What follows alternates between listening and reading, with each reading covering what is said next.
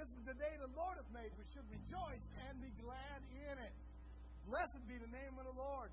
I don't know about you, but when you woke up this morning, you were saying, I'm tired of this cold. Amen. Some of you are saying, I stay in Texas because it's supposed to be hot 10 months out of the year. Well, you know what? In three months, when it starts getting hot again, don't you complain now. Don't you do it. Don't you do it. Anyways, it is so good to see each and every one of you this morning. If you're visiting with us this morning, we want to welcome you, ask you to fill out the little visitor card you'll find in front of you. Place an offering plate that comes around so we can have a record regular visit. We greatly appreciate that.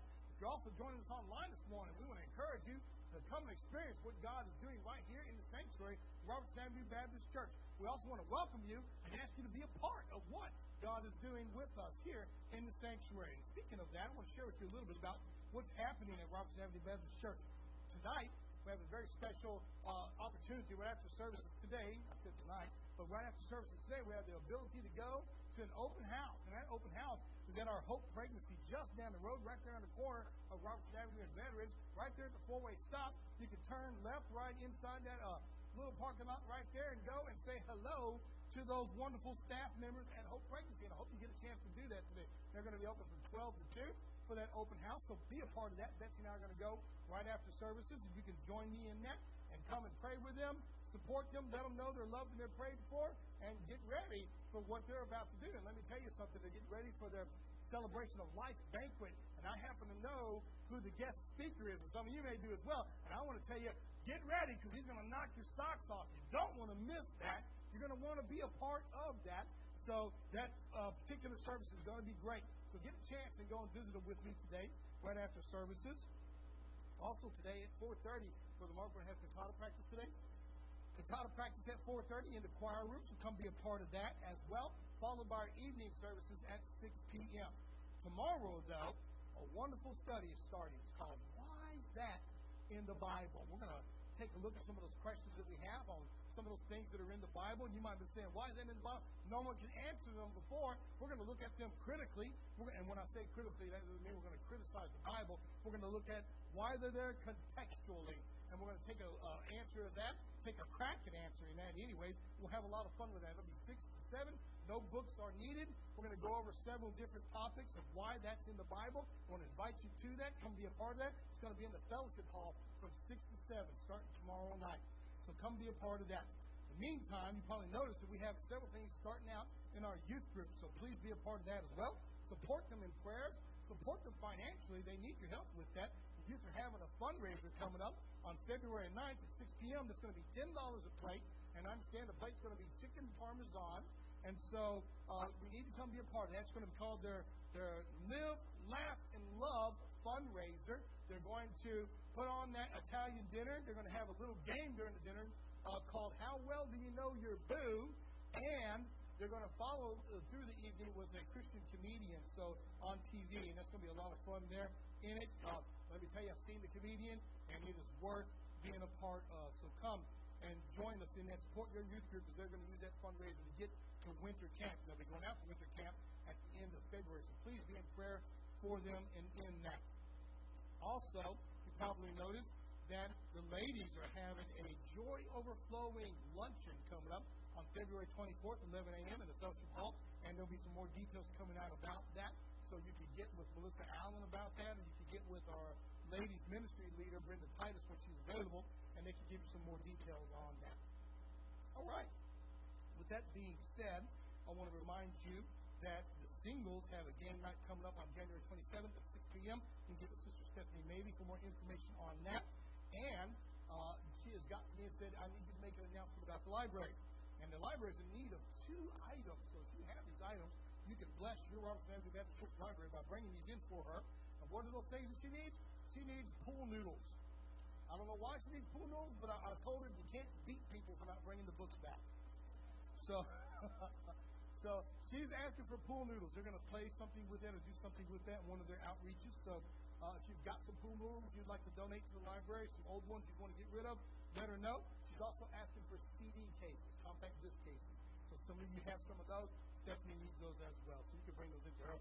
She would greatly appreciate that. All right. Also want to remind you that the youth soda machine, which is back there in the hallway. Been out of sodas for a little while. Will be restocked this week. So if you are a supporter of your youth group through that soda machine, that will be restocked this week. So thank you for your patience in that as we get that thing back up and back running. It's uh, sometimes hard to work on. So thank you for your patience in that. All right. Unless there's any other announcements that I've forgotten, and there may be one. Yes, ma'am. Oh, thank you, Sister Esther. February 17th. We've got something amazing coming up. You want to be a part of this. It's going to be a chili cook-off at Robertson Avenue Baptist Church. It's going to support Operation Christmas Child shipping. And so you want to put your chili to the test? I'm going to help you judge it. Amen? So you bring it, I'll help you eat it. And so that'll be February 17th. I see a hand in the back. Yes, ma'am.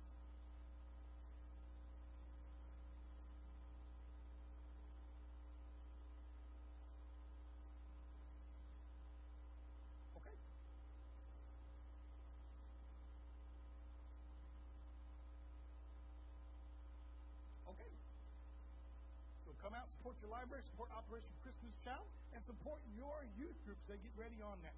Meantime, church, some of you may know that we've been planning an outreach trip. And that outreach trip is going to go to Michigan this year. And so we're going to be going at the end of July, we're going to be going to a place called Northfield Hills. It's actually in Troy, Michigan. And so if you're interested in it, I want to take about 10 to maybe 15 people with me. We're going to be putting on a vacation Bible school. Hopefully, things work out in the evening times, we'll be putting on an evening revival as well. So start praying about that. We're going to put together some committees about that here very, very, very soon. If you're interested in being a part of that, please get with the office and let me know about that.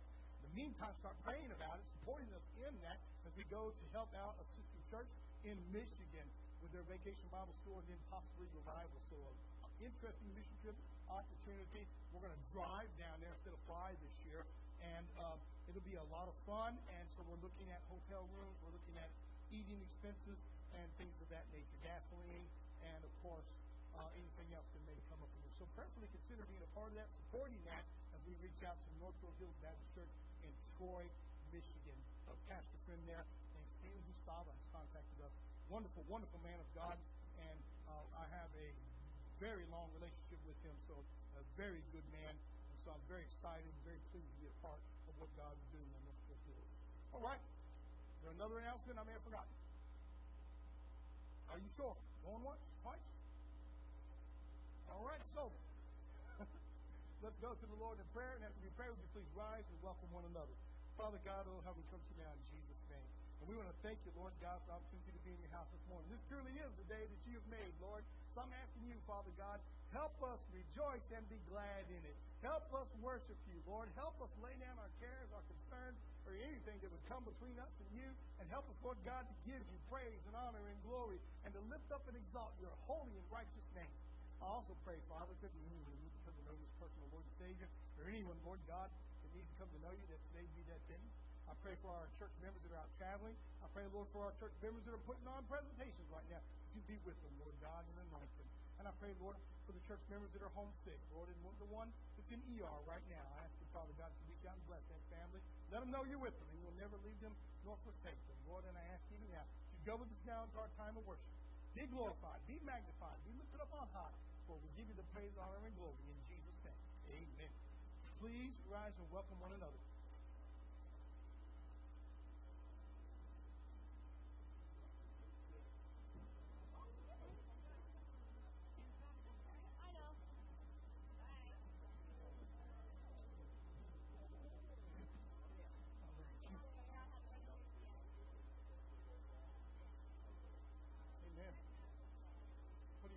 got to know.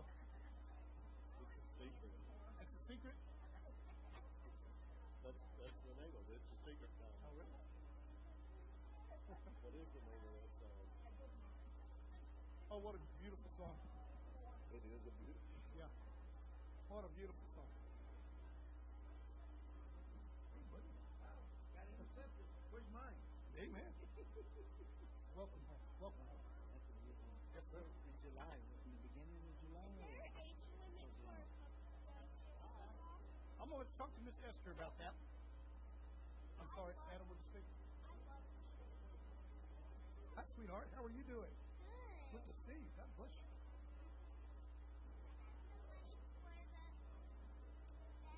When that plate comes around, that's where you put it at, okay?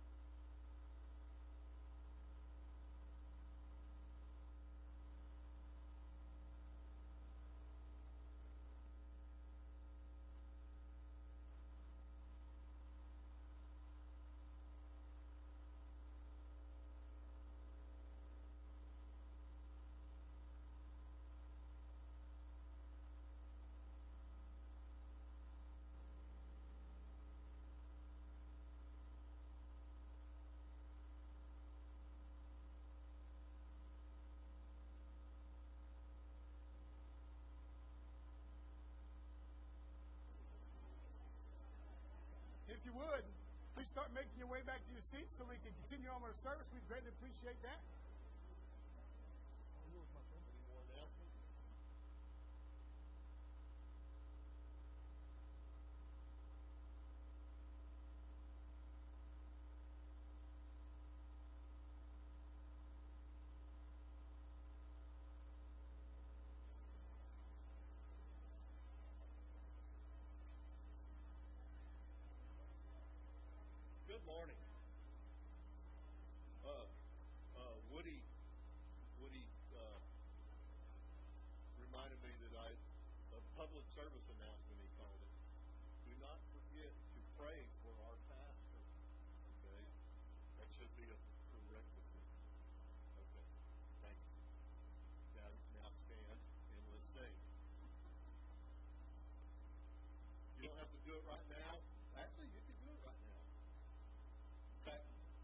brought it up, I'm going to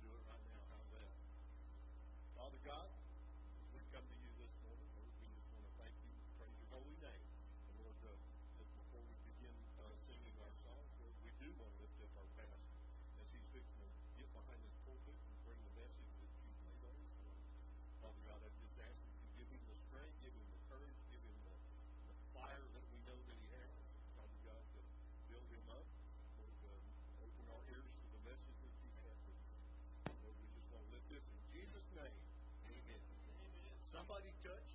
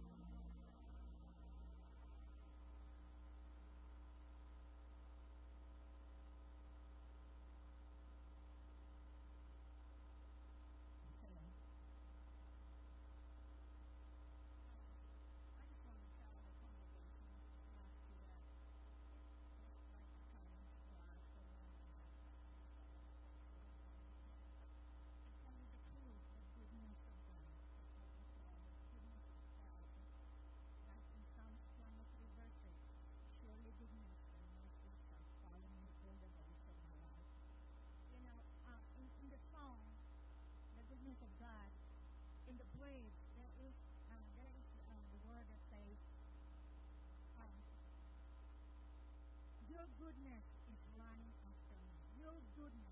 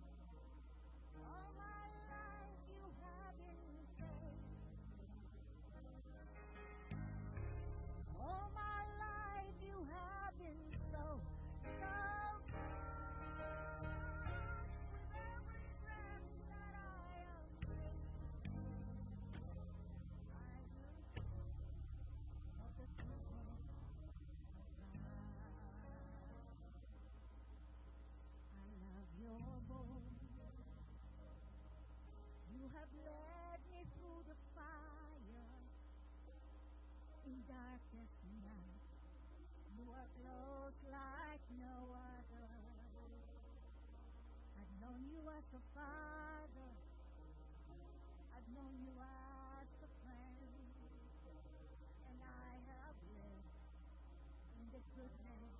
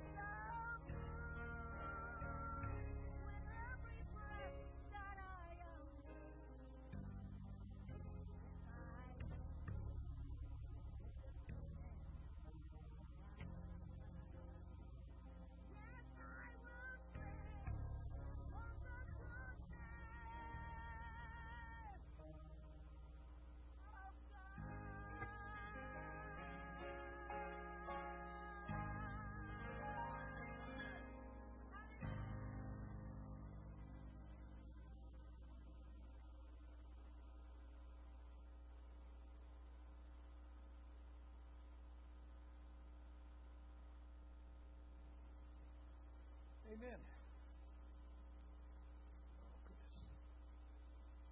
Thank you, Sister Sonia. You ministered to me. Thank you. Thank you, Brother Glenn. Thank you. How do you follow our God reigns and the goodness of God?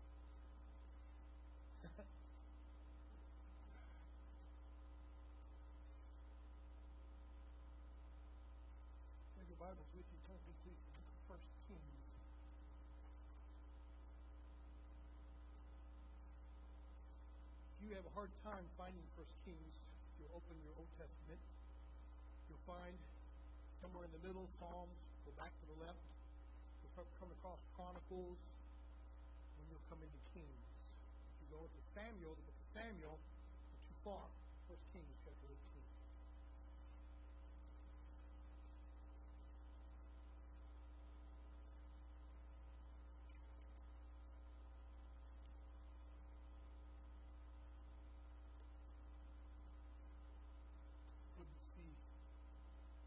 one of you this morning. I want you to know that each and every one of you prayed for by name.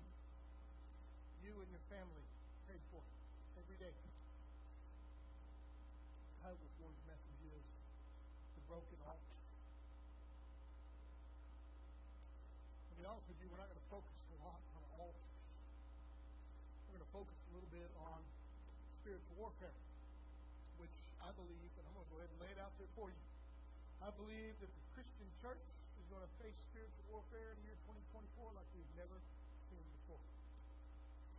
Some of you may say, I don't know, talking about things so cozy and happy. Know, that's when spiritual warfare happens. I believe we're going to face spiritual warfare, and I want you to be prepared for it. In my prayer time and my contemplations and reflections, what comes up is spiritual warfare for the year 2024. Please be prepared for it. The next couple of sermons I'm going to give you is about how you can prepare for that. Some of you have been asking me that throughout the years. What about spiritual warfare? See, we like to think of spiritual warfare as us putting on some boxing gloves and getting in a ring with a demon. You're going to lose. You're going to lose. The seven sons of Sceva who thought they could get into a room with a with a demon possessed guy and talk him out of leaving somebody. Wrong. He whooped all seven of those boys. I'll tell you something. You can't do anything on your own. You never could. It's always been about God. Broken altar is all about coming back to God. 1 Kings chapter 18. Let's read verses 20 to 21. So Ahab sent for all the children of Israel and gathered the prophets together on Mount Carmel. And Elijah came to all the people and said, How long will you falter between two opinions? If the Lord is God, follow him. But if Baal, follow him. But the people answered him not a word. Let's go to the Lord's Prayer. Our Father who art in heaven, we come to you now in Jesus' name. Lord God, we look into your word and message you speak. Your word is indeed quick and it is powerful and it is sharper than any two-edged sword. So I pray right now, Lord God, that you would cut into our hearts, down into our bones, and into our marrow, which is the discerner of our thoughts and intents. And I pray, Lord God, right now, it would convict us, it would remake us, shape us, reform us, replace us back on the path of righteousness for all. Lord. And I pray, Lord, for the of the to know that today would be that day. In Jesus' name. I had a moment of revival while writing this message. Well, God in my office when I wrote this message. I was actually in my truck getting air put in my tires. Some of you know the weather has caused just about everybody's monitor system to show you that little yellow light down there. And my truck is not one of those that just gives you the yellow light and let's go back to business. No, everything on it says you better get some air in your tire. I mean, it, it reminds you every 37 seconds. It's annoying. So I got tired of hearing it dinging, and I had a few moments at the end of the day before I went to pick up my boys. So I left the office a little bit early and drove over there and had air put in my tires. And as I was there in line, I began contemplating on the prophet Eliyahu, Elijah. The more I thought on the prophet Eliyahu, the more his actions became real in the matter of the subject that we're going to talk about today. Called the broken altar. 1 Kings 18 is the story of Elijah and. Contest on Mount Carmel. And I'm not going to read the whole story. It's a long and wonderful story. It is not boring. Some of you say, the Bible's boring. Well, I don't know what you're reading. The Bible is not boring. It's anything but boring. It is fascinating. It is filled with facts. It is filled with funnies. It la- you, you make you laugh if you know what you're reading. It'll also make you cry. I never once have opened it and not been. Never once. Never once. Never once have I been not corrected when I read through it. But always say you need to do better. You need to be more serious about what you're doing. The commitment you made, you're not living up to. And let me tell you, the Word of God is alive. Amen. If it's not speaking to you like that, you're not reading it. You're perusing it. You need to read it. First Kings 18 is about the prophet Elijah. He has been through some trying times. He's a picture. He's a picture, as we know from the New Testament of John the Baptist. We know that Prophet Elijah gets himself into some serious issues. Uh, well, let me rephrase that. God puts him into serious issues. And on top of that, he ends up in this contest on Mount Carmel where he has prophets of Baal. Now, when we say the prophets of Baal, a lot of times we like to think of Baal being just one, one guy. Baal is a generic term, is usually plural, Baalim, meaning a whole bunch of gods. Molech is in there, a bunch of other gods are in there. So Baal or Baalim were a whole plethora, a Baskin Robbins of flavors of God. True? So when you say Baal, like remember when the Israelites worshiped the golden calf, that was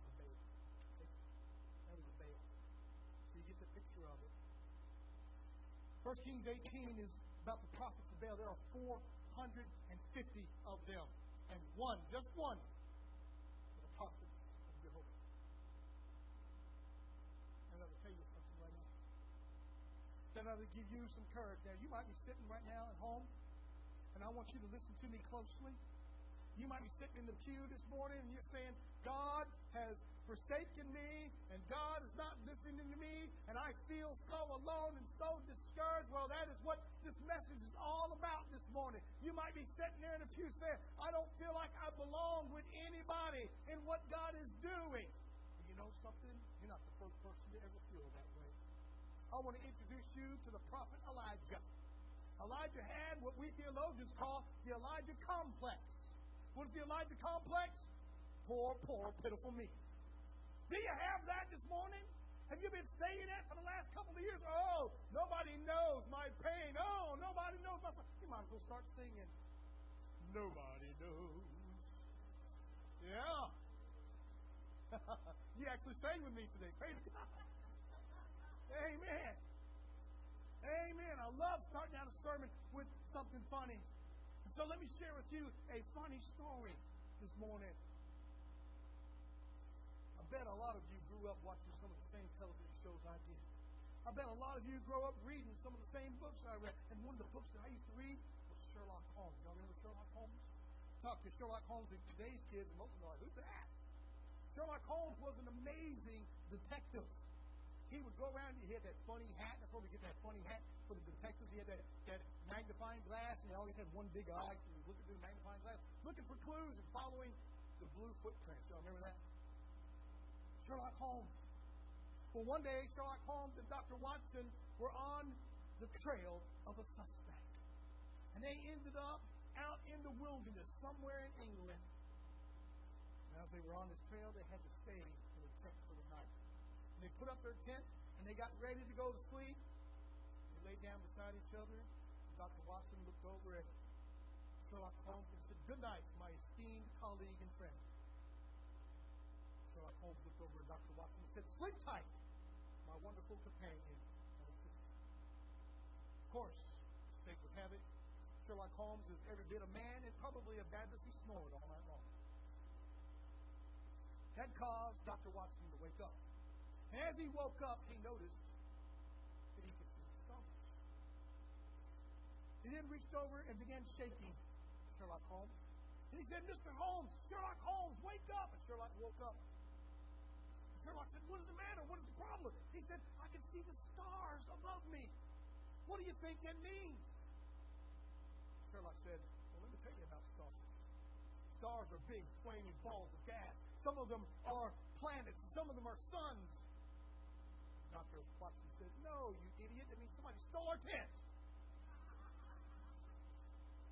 Sometimes it's so obvious we miss the answer. And when we look at the prophet Elijah, oftentimes we get caught up in the contest with the Baals, and a lot of times we get caught up in the fire coming down and we miss something obvious. And what's obvious inside of this picture is how to get back with God. How to get your relationship with God back. And some of us are missing that this morning. You might be missing that. And that's why you're not coming to church. You've been saying, I can't go to a church. All they're going to do is judge me. All they're going to do is say something about me. All they're going to do is look at me and say, shame. You're listening to obvious. Now, we started out this message by reading 1 Kings chapter 18. We began looking at just a particular verse where the prophet Elijah says, Hey, gather together the prophets, gather them all together. He had sent for the children of Israel and gathered the prophets together on Mount Carmel. And Eliyahu came to all the people and said, How long wilt thou falter between two opinions? You know what? That may be the question you need to answer today. How long are you going to falter between two opinions? Is God the Lord or what you're following in the world the Lord? The Bible tells us the people answered him not a word. Not one word. That's what we're going to pick up. Elijah's on top of that Mount Carmel. 450 prophets of Baal are there. Mount Carmel steeped in Jewish history, steeped in Israel history. Now on top stands this crazy prophet. Now, if you know anything about Elijah, he's wearing a leather girdle, a leather belt. If you want to get deep into Hebrew, he's wearing a leather tallit. What is that tallit? That's a prayer shawl. He's got that prayer shawl over his shoulders. That's what made him so distinguished. He eats locusts and wild honey. And now we know why he's not married. Amen.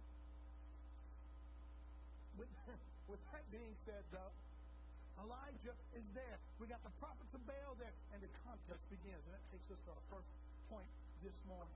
That takes us to the first thing you need to start doing in your life. If you're going to, one, prepare for spiritual warfare of 2024, or perhaps you say, Pastor, I need to get back to a right relationship with God. I am a Christian. I am born again. I am blood bought. I am redeemed. But somewhere down the line, I took a taste of the world and fell in love with the world. I need to come out of my worldliness and get back into godliness. How do I do it? Well, we need to start learning from the prophet Elijah. Elijah does the first thing that all of us we need to do. That's identify the idol and confront it. Most of us need to start identifying what's taken our worship away from God. Can I ask you a question? What takes your worship away from God? Is it fame? Is it fortune? Is it humor? What takes the place of your worship of God? Is it fun time? Is it sleepy time? Are you one of those that says, I'm just too tired to go to church? Well, you better thank God that He didn't say, I'm too tired to go to the cross. Know, of us do that all the time. I just don't want to get up. You know what? We have services at nighttime. You can come nighttime as well. You sure can. We're one of the last churches that still has a Sunday night service. Do you know why a Sunday night service was created in the first place? Because the world has started making people work on Sunday. That's how greedy we become. We started making people work on Sunday morning, and so the church said, we'll create a Sunday night service so that those that have to work Sunday morning can come on Sunday night. That's why. That's why. Now, out of our own holiness, we started shaming people saying, You're not there Sunday morning, you're not there Sunday night, you must not be as good a Christian as I am. You ever been there? But we're talking about what Elijah did. First thing Elijah did was he identified the idol. What's the idol? Baal. And he confronted it on Mount Carmel. He said, Come on, let's get it on. Let's get it together. And that's the first thing we need to do. If we're going to get back in a right relationship with God, we're going to get back on that pathway of righteousness, we're going to get back to walking His way, His goodness, we got to start identifying what our idol is. Now, let me ask you a question. What is your idol? You know what Baals are. They could be anything. Molech, they could be calves, they could be anything. Poles are all part of the Baalim. But what's your idol? Is it alcohol? Is it tobacco? Is it drug abuse, pornography? Is it anger, hatred, or just a good old fashioned grudge? What's your idol? And how long have you been holding on to it? Because right now, God is calling that idol up on Mount Carmel. Let's get it on. How long are you going to hold between two opinions? Is that God or is the Lord God? Of course, you know the contest happens. And And I'm not going to read the contest for you because I think you already know it. You already know what happened. Elijah dares the prophets of Baal to get Baal to answer. They bring two bulls up there. He lets the prophets of Baal choose the bull they want to use. And they choose the best of the best, of course. And they get ready to sacrifice that bull. They're calling upon the name of their false god, Baal. He doesn't answer. You know the story. They cry out, they scream out, they sing out. They eventually get to the point where they're cutting themselves. What a bunch of idiots, amen? True. They begin to cut themselves. The blood is flowing freely from them. Yet, he does not answer. You know why he doesn't answer? Because he does not exist. He does not exist. And that's going to bring us to our sub point in part one. When you identify the idol, you need to start understanding that idol is make believe. It's not real. Let me tell you something, and if you're listening online, I hope this doesn't offend you, but at the same time, I don't care if it offends you. Muhammad is not a prophet, he's not God, he's an idol. Amen or oh me. Identify the idol and start confronting it in your life. You might be letting witchcraft in your house. You might be letting something else in your house. Identify it for what it is and confront it like Elijah did. It's time for us to start doing that. It's time for the church to start doing that. In year 2024, we're going to be confronted with Islam. We're going to be confronted with Catholicism. We're going to be confronted with homosexuality. We'll identify it for what it is. It's just an idol, and it's only make believe. Do you know why homosexuals have to go around saying, You got to believe I'm a woman, you got to believe I'm a man? Because it's not real. Somebody say amen. It's make believe.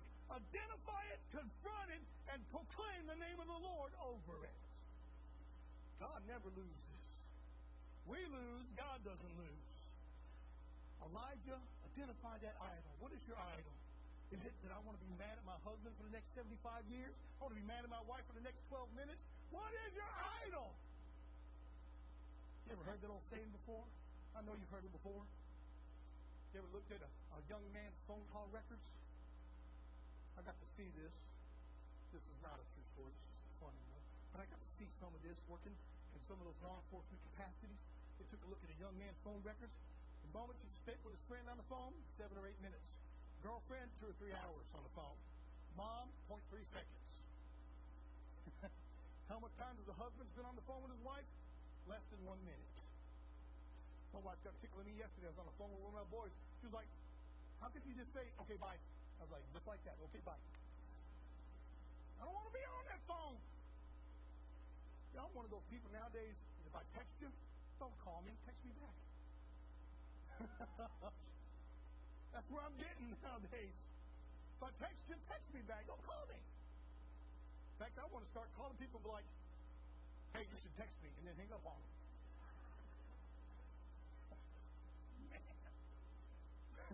Confront the idol. Confront it.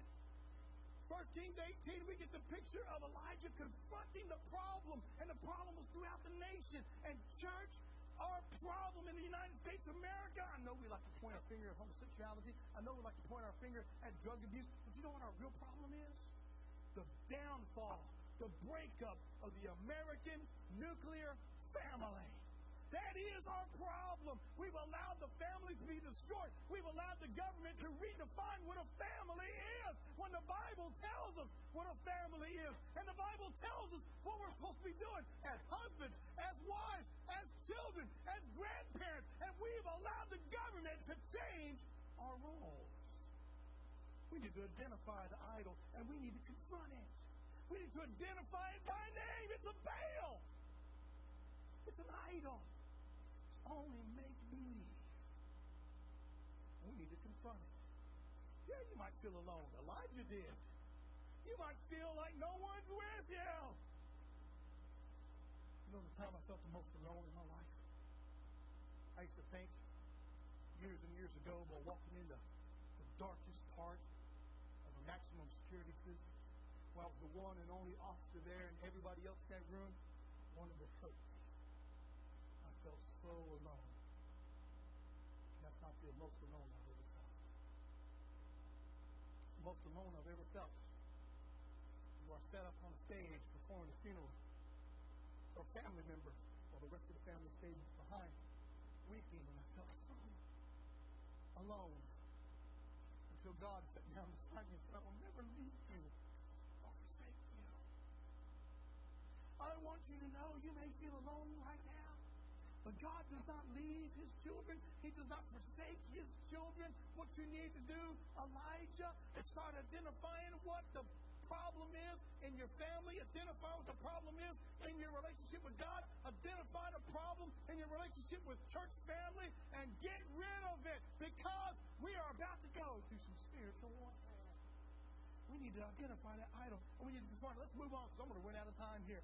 Look with me in verse 30 of 1 Kings 18. Then uh, Elijah, then Eliyahu said to the people, Come near to me. So all the people came near to him, and he repaired the altar of the Lord that was broken down. Look what Elijah said. He said, Come near to me. That's going to take us to point number two this morning. Come near to me. You know what? A lot of times we can identify the idol. A lot of times we can identify the problem. And a lot of times we feel alone. But we forget the next step of restoring a relationship with God. And that's coming near to Him. Are you hearing me this morning? A lot of you say, Pastor, I need God to come near to me. No, no, no, no, no, no. You need to go near to God. Look with me, please, at James 4 and verse 8. Draw near to me, and I will draw near unto you. Look at what the Bible says. I didn't say that. The Bible says that. Draw near to God, and He will draw near to you. Who does the drawing near? You do. Now, you might be saying, wait a minute. What about people who aren't saved? Well, you know, the Father draws them. If you're listening online this morning and you're not a Christian, and let me tell you something, brother or sister, you know whether you're a Christian or not. You might lie to me, you might lie to the church, you might lie to mom or dad, but if you're not a Christian, you know. If you are a Christian, you do know. You say, What's a Christian? Somebody who knows the voice of the Son of God. And when He calls, we know our shepherd. Somebody say, Amen. We know His voice, and we will not follow another. If You haven't heard His voice? You're lost you need to get saved. You don't know his voice, you need to get saved this morning.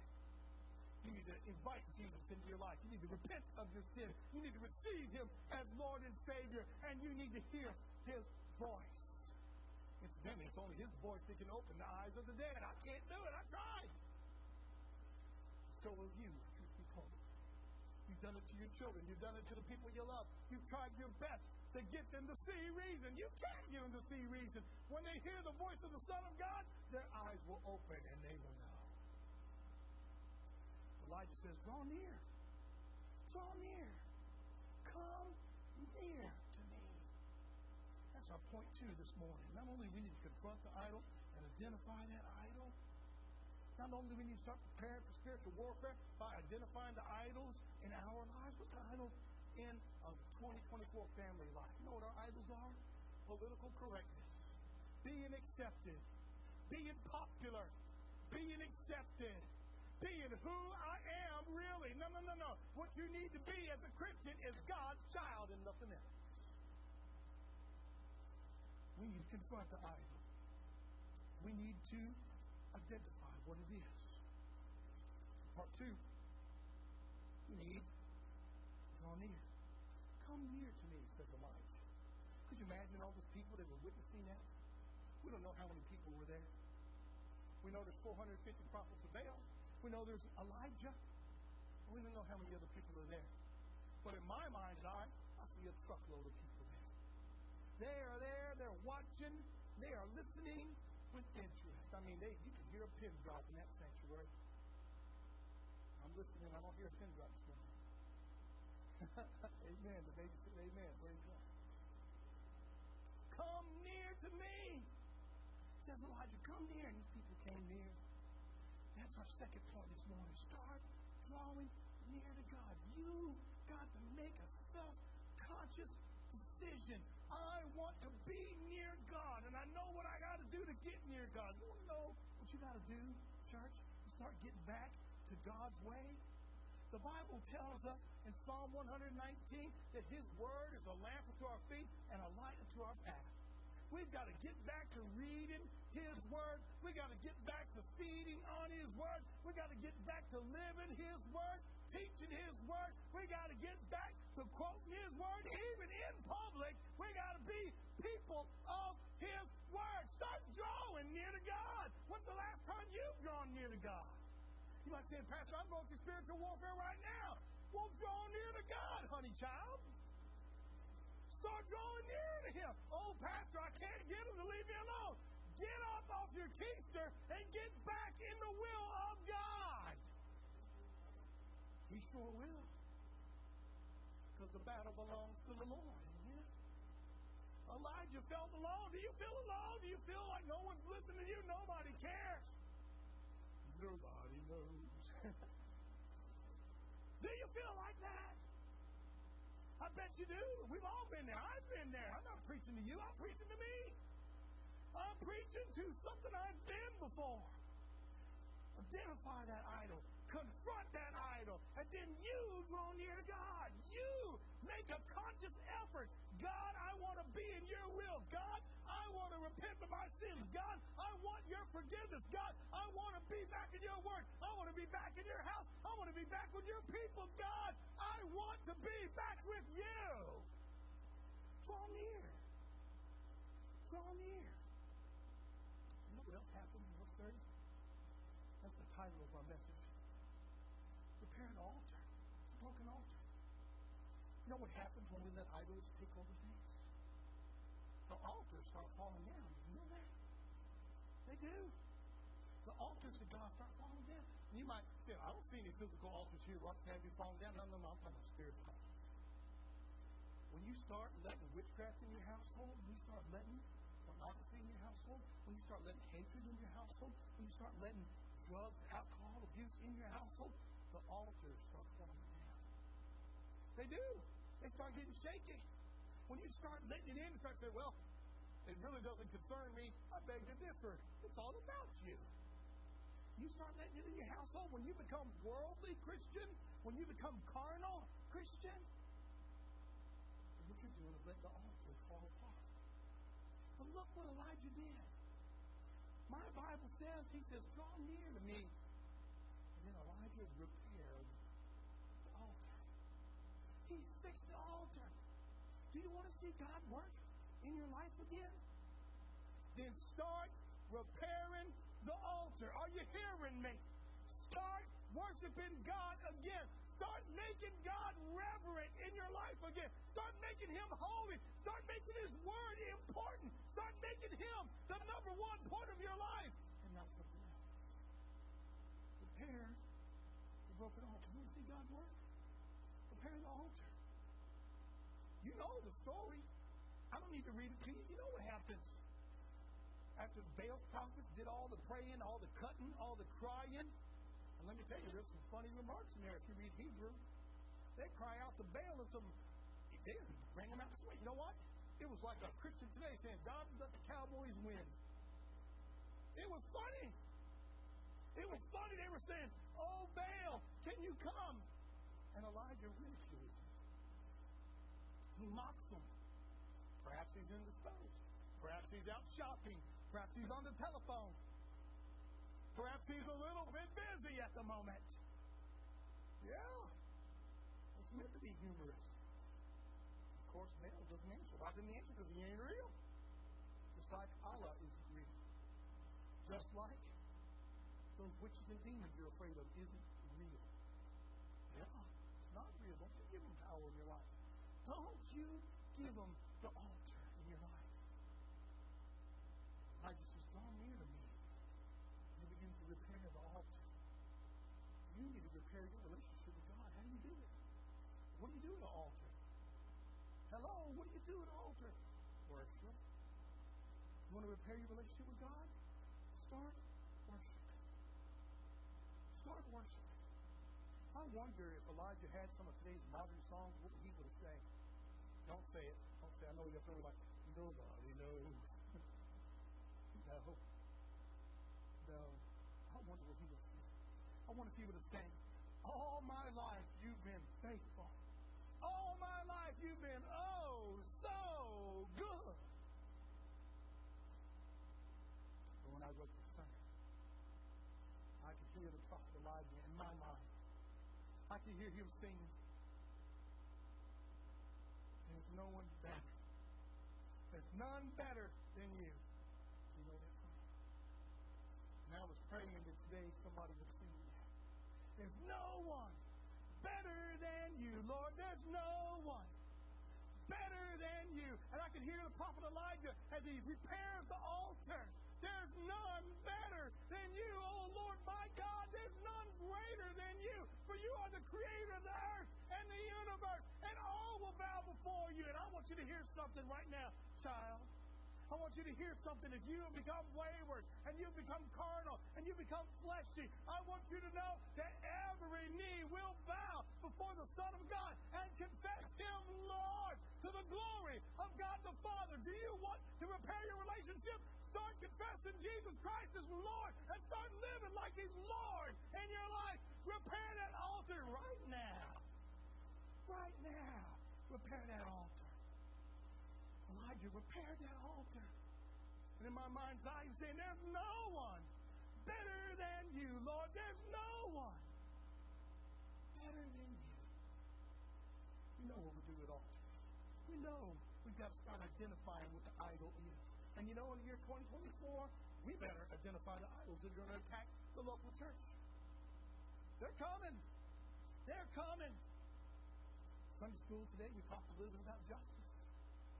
You want to know what idols do? They unjustly apply the law. In other words, they take the law and apply it without justice. You think that's possible?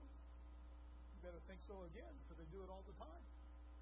The devil loves to do that. He loves to take God's word and try to apply it to a situation that doesn't apply. Unjustly. Two. Not only do we need to identify that idol, not only do we need to confront that idol, we need to repair that altar. We need to repair that altar. Start repairing right now. We need to draw near to Him. He will draw near to us. Do you believe what God said? Do you believe what He said? If you draw near to me, I will draw near to you. Would you be willing to draw near to Him this morning? But not only do we worship at idols, we can learn. I mean, not only do we worship at altars, we could we can learn a lot from altars this morning. In fact, a lot of times we like to build altars in places altars don't belong. We do. We try to turn things into church at our church. Yeah, you say, Pastor, where you get this at from the scripture? You don't have to turn there, but go with me in your mind's eye to Genesis 12. In fact, I think I got it on screen for you. Maybe. There it is, Genesis 12. Look at me in 7 and 8. Then the Lord appeared to Abram. This is Father Abraham and said, To your descendants I will give this land. And there he built an altar to the Lord. Now you need to understand the background of this. Just in the beginning of Genesis chapter 12, God calls Abram out of the Ur of the Chaldees and says, Abram, you need to leave your household, you need to leave your family, you need to leave your background, leave all that stuff behind you, and come to a land I'm going to show you. And Abram does. He walks through verse 1, verse 2, verse 3, verse 4, verse 5, verse 6, and verse 7. He gets to verse 7, and God says, Right here's where you need to be, baby. Right here, I'll give you this land. And there he built an altar. That's right. He worshipped the Lord. Rightfully so. Correctly. Reverently. Fearfully. Wonderfully. In verse 8, he does what we all do. Hey, man. I want to go somewhere else. I think I could turn tonight's Monopoly game into a church service, can't. Hey, man, can't church be me in the kitchen to say, Praise God, hallelujah? That, that ain't church. Look at verse 8. He moved from there to the mountain east of Bethel, and he pitched his tent with Bethel on the west and Ai on the east, and then he built an altar to the Lord and called on the name of the Lord. But notice God doesn't talk to him. Oh, he's building altars, but God ain't talking. Some of you right now are saying home, saying, I've been, I've been doing home church for the last 50 years, but God ain't speaking. Hello? Hello? You can build altars, but it ain't the right altar. You can make yourself any, you can try to tell anything into a church.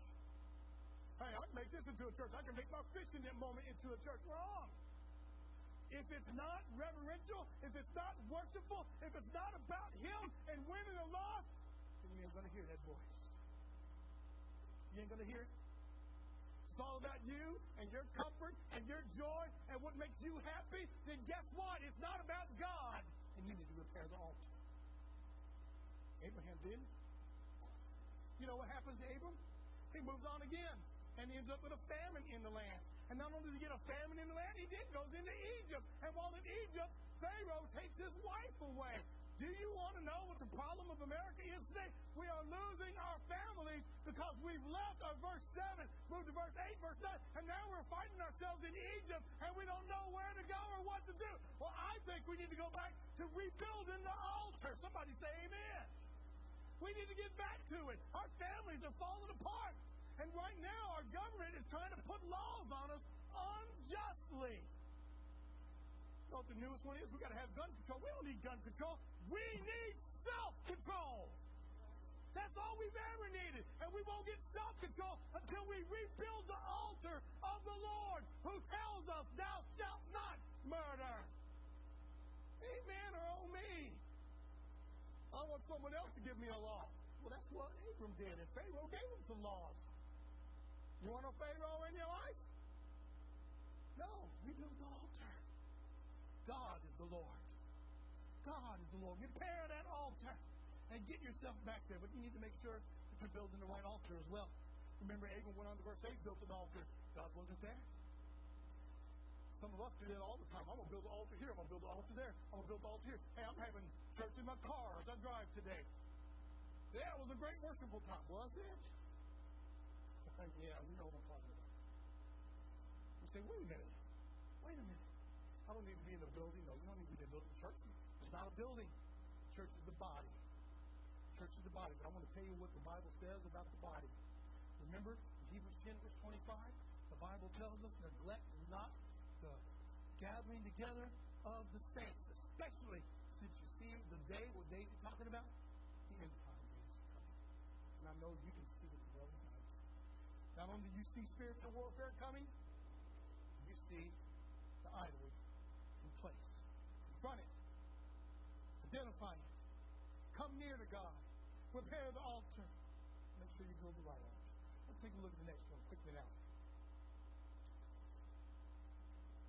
You have to repair those correct altars. You got to make sure you're doing what God wants you to do. Look with me now in verse 37 and verse 38 of 1 Kings 18. This is Elijah telling us what to do. You got to identify the idol. You got to confront the idol. You got to draw near to God. You got to repair the altar. There's something else we got to do. There's something that we haven't done, even though we talk about it all the time. Every church does it. We talk about it all the time. Look at verse 37. What does Elijah do? Hear me, O Lord, hear me. That this people may know that you are the Lord God, and that you turn their hearts back to you again. You know what that is? You know what that is? You want to see God work again in the United States of America? Just a little while ago, we had a movement in Kentucky. And oh, how churches started embracing it, saying, oh, this could be the revival we've been praying for. Have we really been praying for it?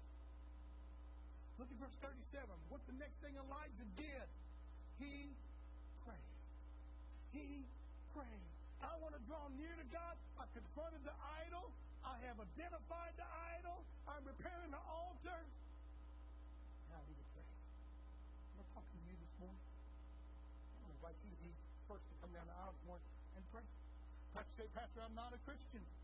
Come down the altar and pray. Hear me, O Lord, hear me, says Elijah, that this people may know that you are the Lord God, that you turn their hearts back to you again. Elijah says, God, send revival. Bring them back again. And I believe that if one church, just one church in America, just one, and it could be Robertson Avenue, and you can join me in it, but if it's just one church will correctly identify the idols that are coming against us, confront the idol as God's prophet, stand up and repair the altar that requires us to be holy and reverent and worshipful again. Then we will start praying and we will see, verse 38, the fire of the Lord falls and consumes. Isn't that amazing? You want to see God work? Start praying. Look verse 38. The fire of the Lord fell, consumed the burnt sacrifice, and the wood and the stones and the dust, and it licked up the water that was in the trench. You know what? That water is amazing. How many pots of water was it? I know you read it. Four. Four. Oh, a lot of neat things come out of that number four. don't have time to do biblical numerology with you, but I want you to chew on something. John chapter 2, we'll come across another set of four prophets. That's right. Four of them. And people often ask, why are there four of them there? Maybe you know now. Maybe it's a picture. You want to see God work? Prepare the altar. You want to see God work? Start praying. You want to see God work? Identify the idol. Front. Let God turn the waters back into wine. You missing those days in your life? When you were in the joy of the Lord? Missing those days in your life? When you were in God's will? Confront that idol right now. Tell it, get out of my life. Tell God, I want you back in. Pastor, one of those say, Pastor, I need to become a Christian. Well, we've got to pray. You got to pray. We started out praying.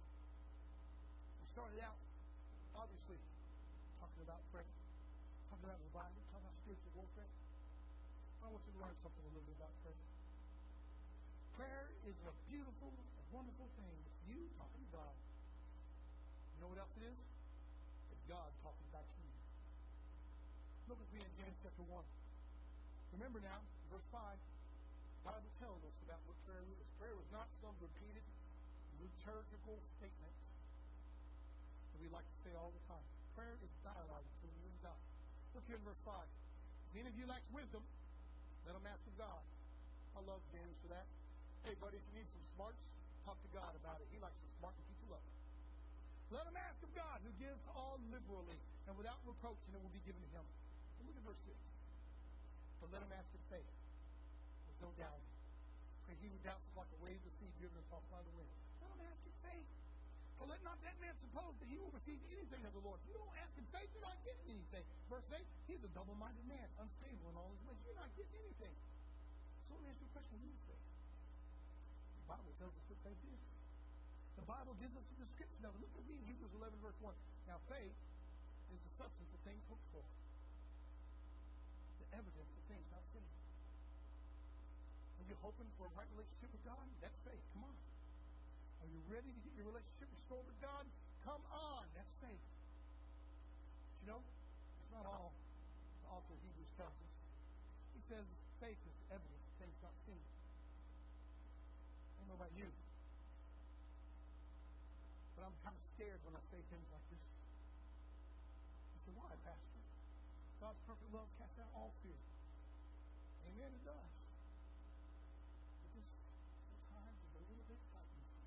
Why? Because it's amazing. It's the evidence of things not seen. Faith is the evidence of things not seen. It means to me. And in faith, we can see things that other people don't. I'm not talking about seeing through walls. I'm not talking about knowing somebody's future. I'm saying you get to know what's going to happen. Why? Because we know that prophecy is being fulfilled right now. Why? Because we have faith. We know the tribulation and the Antichrist is coming. Why? Because we have faith. We see it because we have faith. We see it because we read our Bible. But that's wrong. We know that Jesus Christ is coming. Amen? Perhaps you saying, Pastor, I need that kind of faith right now. Evidence of things not seen. I want to get back to where I know He's coming again. I want to get back to I know He's blessing me. I want to get back to I know He's leading me. Come on. Get it right with God this morning. Perhaps you're looking for a church home. You're willing to be a part of what God is doing at Robertson Avenue. Or perhaps you need to follow through in baptism in your relationship with God, whatever that case may be. Would you come this morning? Let's pray together. Father, I come to you in Jesus' name. Know how thank you, Lord God, for your word. I'm asking you to take charge right now and be glorified. There be anyone that needs to come to know you as personal Lord and Savior, anyone, Lord God, that needs to get their relationship right with you, to rebuild that altar, let them come this morning? It's in Jesus' great mighty name we pray.